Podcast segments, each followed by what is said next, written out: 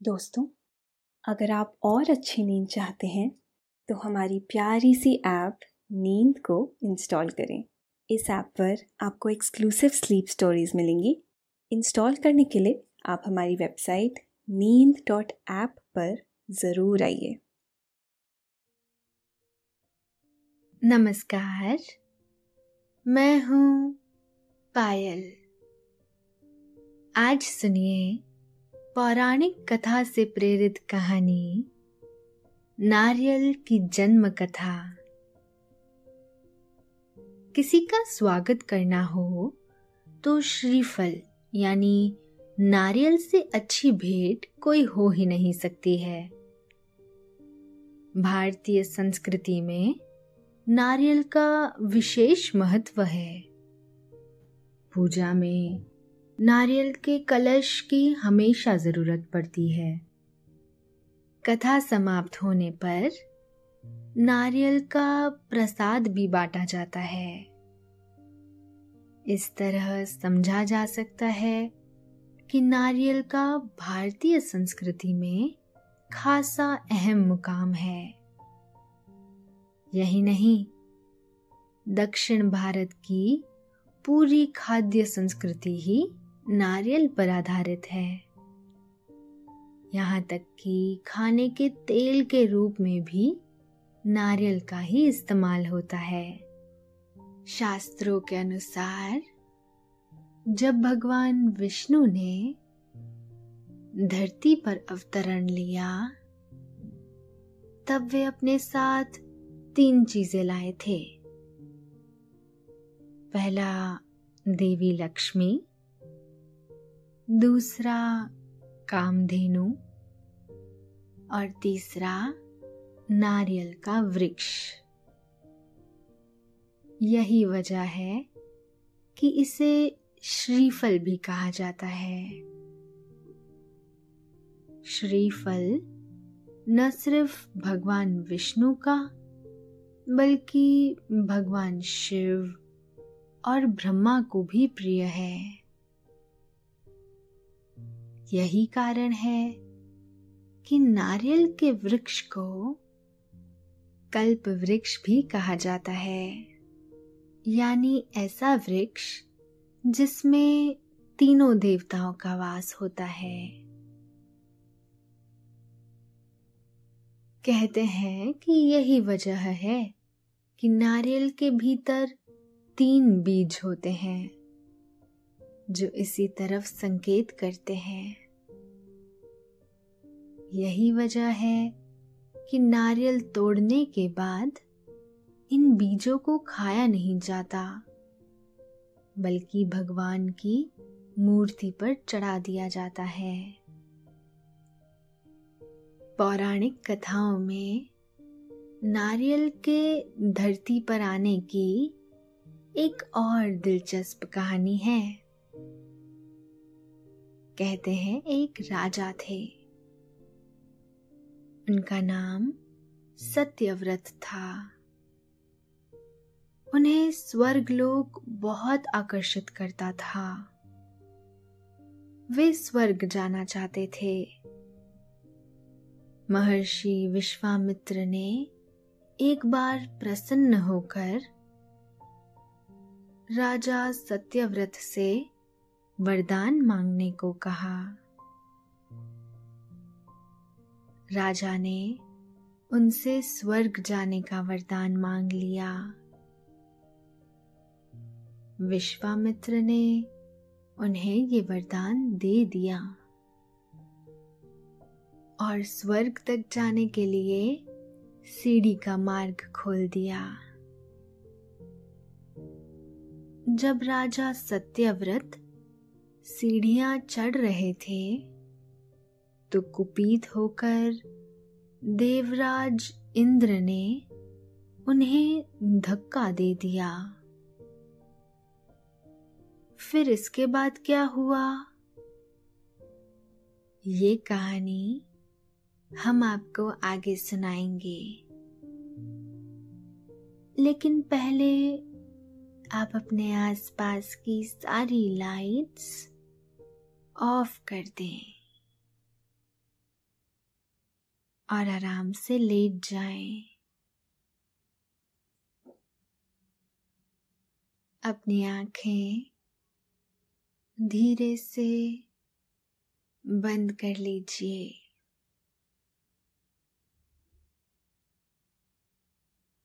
अब थोड़ा सा अपने शरीर को आराम दीजिए।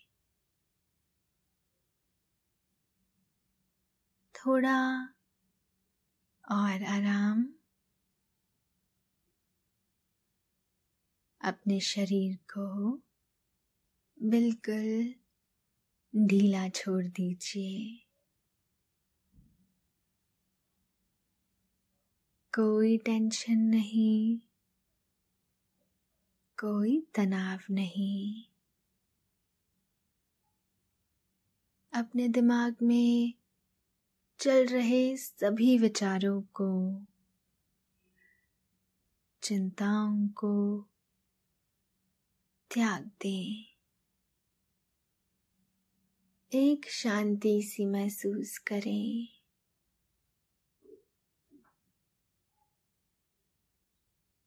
सभी नेगेटिव पॉजिटिव विचारों को धीरे धीरे निकाल दें। हाथों को सीधा करके अपनी कमर के साइड में रख लीजिए। अब अपनी सांसों पर ध्यान लगाएँ। इसको धीमे या तेज नहीं करना है। बस ध्यान देना है कि कैसे वो आपकी नाक गले में होते हुए फेफड़ों में आ रही है और आपके फेफड़े थोड़े फूल रहे हैं। और कैसे वो आपके फेफड़ों से वापस गले और नाक के माध्यम से वापस निकल रही है। और आपके फेफड़े थोड़े सिकुड़ रहे हैं।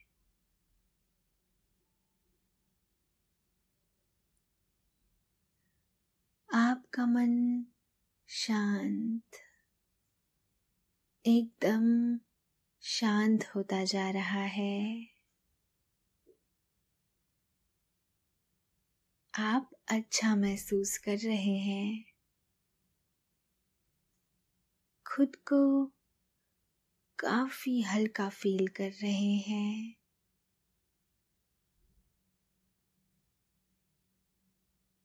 सब तरफ़ शांति है। सुकून है। खामोशी है।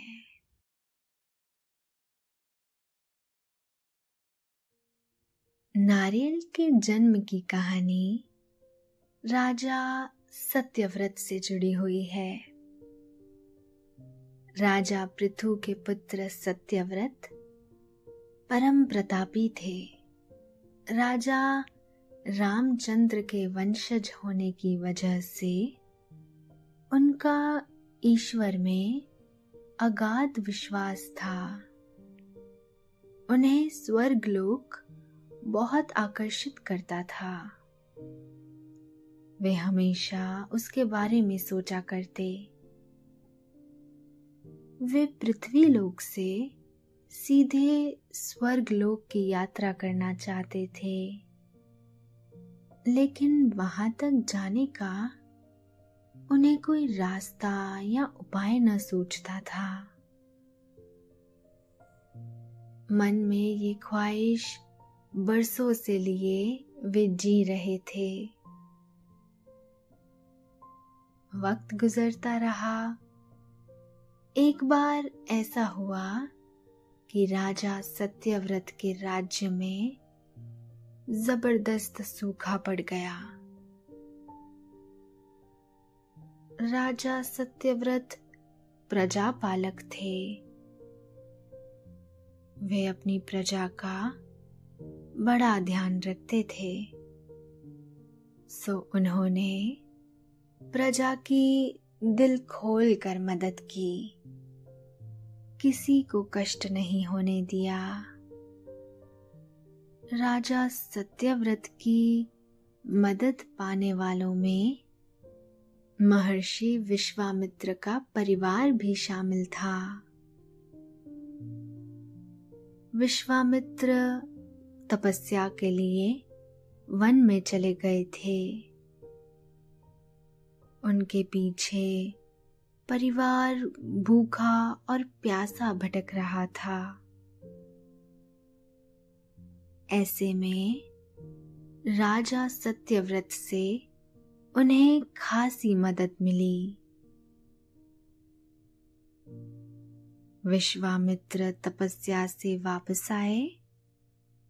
उन्होंने पाया कि राज्य की जनता राजा सत्यव्रत की खूब प्रशंसा कर रही है। उनकी पत्नी ने उन्हें बताया कि विश्वामित्र की गैर मौजूदगी में राजा ने बहुत मदद की। इससे वे सम्मान से जी खा सके। पत्नी की बात सुनकर महर्षि विश्वामित्र बहुत खुश हुए। वे राजा का आभार व्यक्त करने दरबार में पहुँच गए। राजा सत्यव्रत ने उनका स्वागत और खूब आदर सत्कार किया। इसके बाद उन्होंने महर्षि से उनके आने का कारण पूछा। एक अन्य कथा के मुताबिक, इक्ष्वाकु वंश में राजा मानधाता के वंशजों में से सातवें वंशज राजा सत्यव्रत थे। पुराणों में उन्हें त्रिशंकु के नाम से जाना जाता है।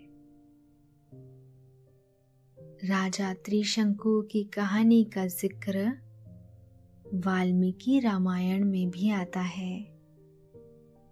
इस कथा के अनुसार राजा सत्यव्रत इक्ष्वाकु वंशी राजा पृथु के पुत्र और राजा रामचंद्र के पूर्वज हैं।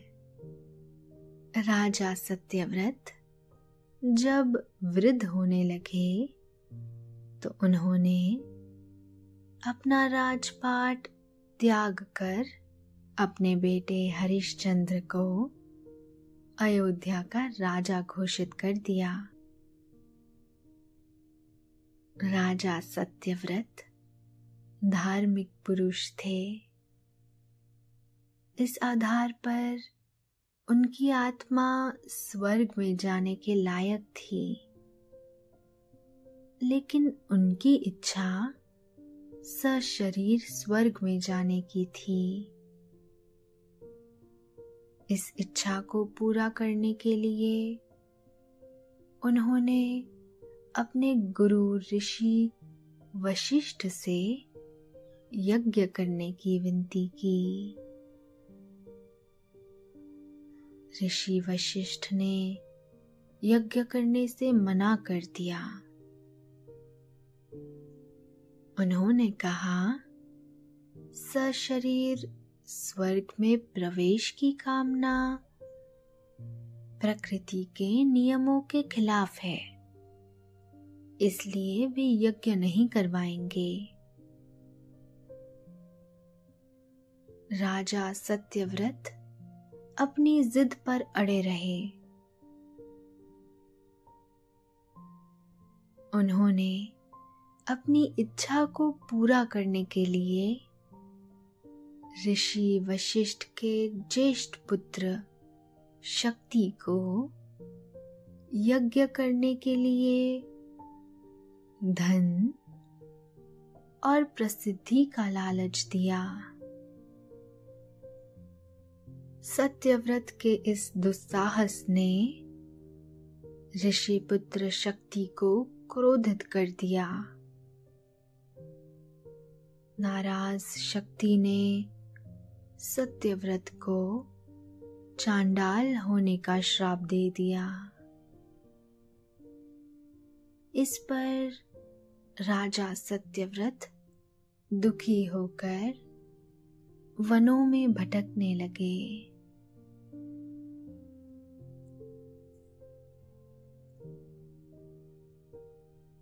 भटकते हुए वे महर्षि विश्वामित्र के आश्रम में पहुँच गए। विश्वामित्र वहाँ से दूर वन में तपस्या के लिए गए थे। इस दौरान राजा उनका इंतज़ार करने के लिए आश्रम में ही ठहर गए। यहाँ रहते हुए सत्यव्रत ने पशुओं की काफ़ी सेवा की। भूखों को भोजन करवाया। जब तक महर्षि विश्वामित्र लौट कर आते, तब तक आसपास के लोग राजा सत्यव्रत की उदारता के कायल हो चुके थे। महर्षि विश्वामित्र को जैसे ही ये पता चला, वे राजा के पास पहुँचे। उन्होंने कहा कि हम आपके कामों से बहुत खुश हैं। मानव सेवा और पशु सेवा से बड़ा कोई और धर्म नहीं है। एक राजा होने के बावजूद आपने आम लोगों के बीच रहकर उनकी सेवा की है। इसके बदले में मैं आपको एक वरदान देना चाहता हूँ। राजा सत्यव्रत के लिए वरदान। किसी उपकार से कम नहीं था। उन्होंने देर न करते हुए महर्षि विश्वामित्र से कहा, मैं धरती लोक पर अपने सभी धर्म पूरे कर चुका हूँ। कृपया आप मुझे स्वर्ग जाने का मार्ग बताएँ या मुझे स्वर्ग लोक तक पहुँचाने में सहायता करें। महर्षि विश्वामित्र ने इसके लिए हामी भर ली। विश्वामित्र की बात सुनकर राजा सत्यव्रत बहुत खुश हुए। इसके बाद वे महर्षि विश्वामित्र के बताए गए अनुष्ठान करने लगे। विश्वामित्र ने अपने चार पुत्रों से कहा कि वे यज्ञ की सामग्री एकत्रित करें तथा वन में निवास कर रहे समस्त ऋषि मुनियों को यज्ञ में भाग लेने के लिए आमंत्रित करें। बहुत से ऋषि मुनियों ने विश्वामित्र के निमंत्रण को कबूल कर लिया। लेकिन महर्षि वशिष्ठ के पुत्रों ने ये कहकर उस निमंत्रण को अस्वीकार कर दिया कि जिस यज्ञ में यजमान, चांडाल और पुरोहित क्षत्रिय हो, उस यज्ञ का भाग हम स्वीकार नहीं कर सकते। ये सुनकर विश्वामित्र ने वशिष्ठ के पुत्रों को श्राप दिया कि वे कालपाश में बंद कर यमलोक में जाएँगे। और सात सौ वर्षों तक चांडाल योनि में ही विचरण करें। विश्वामित्र के शाप से महर्षि वशिष्ठ के पुत्र यमलोक चले गए। जब आसपास के वनों के बहुत से ऋषि आ गए, तब विश्वामित्र ने यज्ञ आरंभ किया।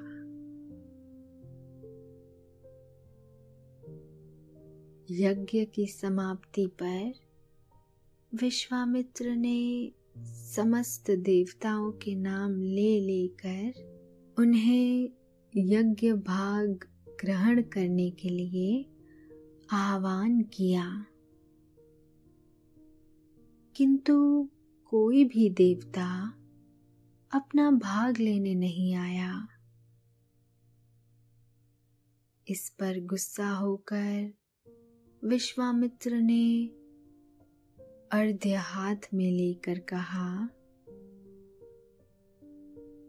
हे सत्यव्रत, मैं आपको अपनी तपस्या के बल से स्वर्ग भेजता हूँ। इतना कहकर विश्वामित्र ने मंत्र पढ़ते हुए आकाश में जल छिड़का। इससे स्वर्ग तक जाने के लिए सीढ़ी का निर्माण हो गया। सत्यव्रत ने विश्वामित्र से आशीर्वाद लिया और सीढ़ियों पर चढ़ना शुरू किया। जैसे जैसे राजा एक एक सीढ़ी चढ़ रहे थे, देवलोक में देवताओं की चिंता बढ़ने लगी। देवराज इंद्र इस बात को लेकर काफ़ी फिक्रमंद थे कि अगर धरती के लोग स्वर्ग का रास्ता जान गए और एक एक कर हर कोई स्वर्ग लोक पहुँचने लगेगा तो इससे समस्या पैदा होगी। देवराज इंद्र ने विश्वामित्र से अपना वरदान वापस लेने का आग्रह किया। लेकिन विश्वामित्र ने अपना वचन वापस लेने से इनकार कर दिया। उन्होंने कहा कि मैं अपने वचन से बंधा हुआ हूँ और वरदान वापस नहीं ले सकता हूँ। नतीजे में नाराज़ देवराज इंद्र ने स्वर्ग की सीढ़ी से राजा सत्यव्रत को धक्का दे दिया और स्वर्ग के दरवाजे से राजा सत्यव्रत सीधे पृथ्वी लोक में आ गिरे। इस तरह से धरती लोग वापस आने पर राजा सत्यव्रत दुखी और अपमानित महसूस कर रहे थे। वे अपनी शिकायत लेकर महर्षि विश्वामित्र के पास गए। उन्होंने कहा देवराज इंद्र नहीं चाहते हैं कि मैं आम मनुष्य होते हुए स्वर्ग में दाखिल हो सकूँ। इसलिए उन्होंने मुझे धक्का दे दिया आपने मुझे स्वर्ग जाने का वचन तो दे दिया है, लेकिन इसका पालन कैसे होगा ये बात सुनकर महर्षि विश्वामित्र को बहुत गुस्सा आया। महर्षि विश्वामित्र देवताओं के पास शिकायत करने पहुँच गए। देवतागण विश्वामित्र का बहुत सम्मान करते थे। लेकिन वे किसी जीवित इंसान को स्वर्गलोक में प्रवेश देने के लिए तैयार नहीं हुए। इसके बाद महर्षि विश्वामित्र ने बीच का मार्ग खोजा। उन्होंने सत्यव्रत और देवराज इंद्र को बैठाकर सुलह करवाई। उन्होंने कहा कि मैं एक दूसरा स्वर्गलोक तैयार कर देता हूँ। ये स्वर्ग धरती और असली स्वर्गलोक के बीच में स्थित होगा।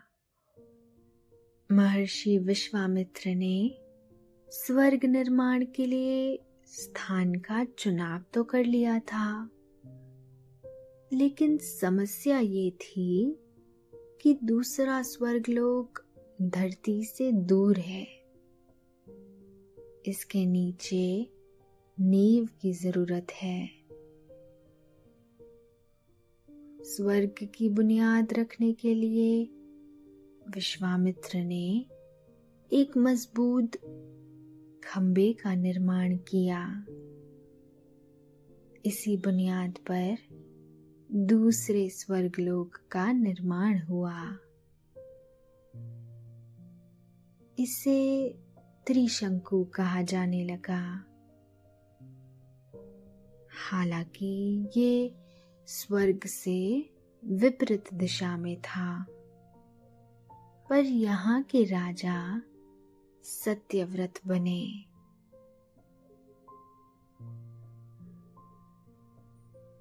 जिस खंबे पर ये स्वर्ग लोक बना था, वो अनंत काल के बाद नारियल का पेड़ बन गया। कहते हैं कि चूँकि हर इंसान स्वर्ग तक नहीं पहुँच सकता था इसलिए नारियल के फल को जीवंत किया गया। जो लोग स्वर्ग तक नहीं पहुँच पाए हैं, उन्हें स्वर्ग का ये फल नारियल के रूप में मिला है। नारियल के बारे में एक खास बात ये भी है कि इसे महिलाएँ नहीं तोड़ती हैं। कहा जाता है कि महिलाएँ संतान को जन्म देती हैं।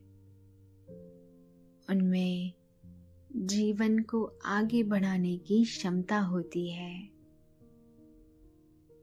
वे खुद नारायणी होती है।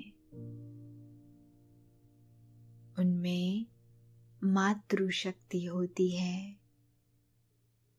ऐसे में तीन बीज वाले एक फल को तोड़ना उनके लिए वर्जित किया गया है। सत्यव्रत राजा पृथु के पुत्र थे। ये पहले ऐसे राजा थे जिन्होंने पृथ्वी को व्यवस्थित किया। यही वजह है कि महाराज पृथु को ही इस पृथ्वी का पहला राजा माना जाता है। जब राजा पृथु को पूरी पृथ्वी का सम्राट बनाया गया तो राजा पृथु ने पृथ्वी को ही अपनी पुत्री माना था। जब पृथु धरती के सम्राट बनाए गए थे तो धरती पर कुछ भी नहीं उगता था। बाद में पृथ्वी ने अनाज पैदा किया।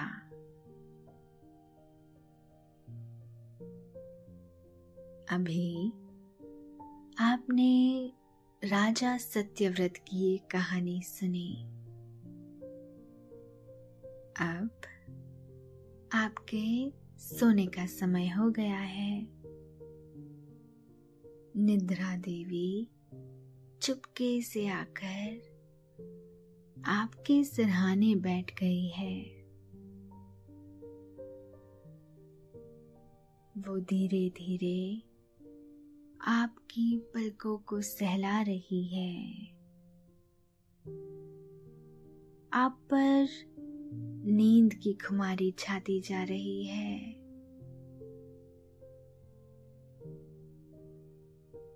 आपकी पलकें बोझल हो रही है। आपने अपनी आँखों को बंद कर लिया है।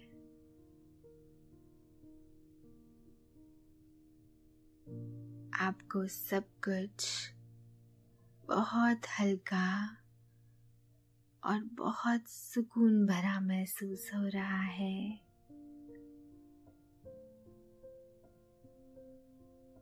शांति आपके भीतर उतरती जा रही है। आप धीरे धीरे नींद की वादियों में उतरते जा रहे हैं।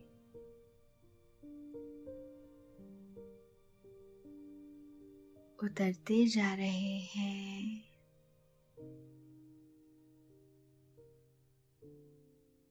शुभ रात्रि।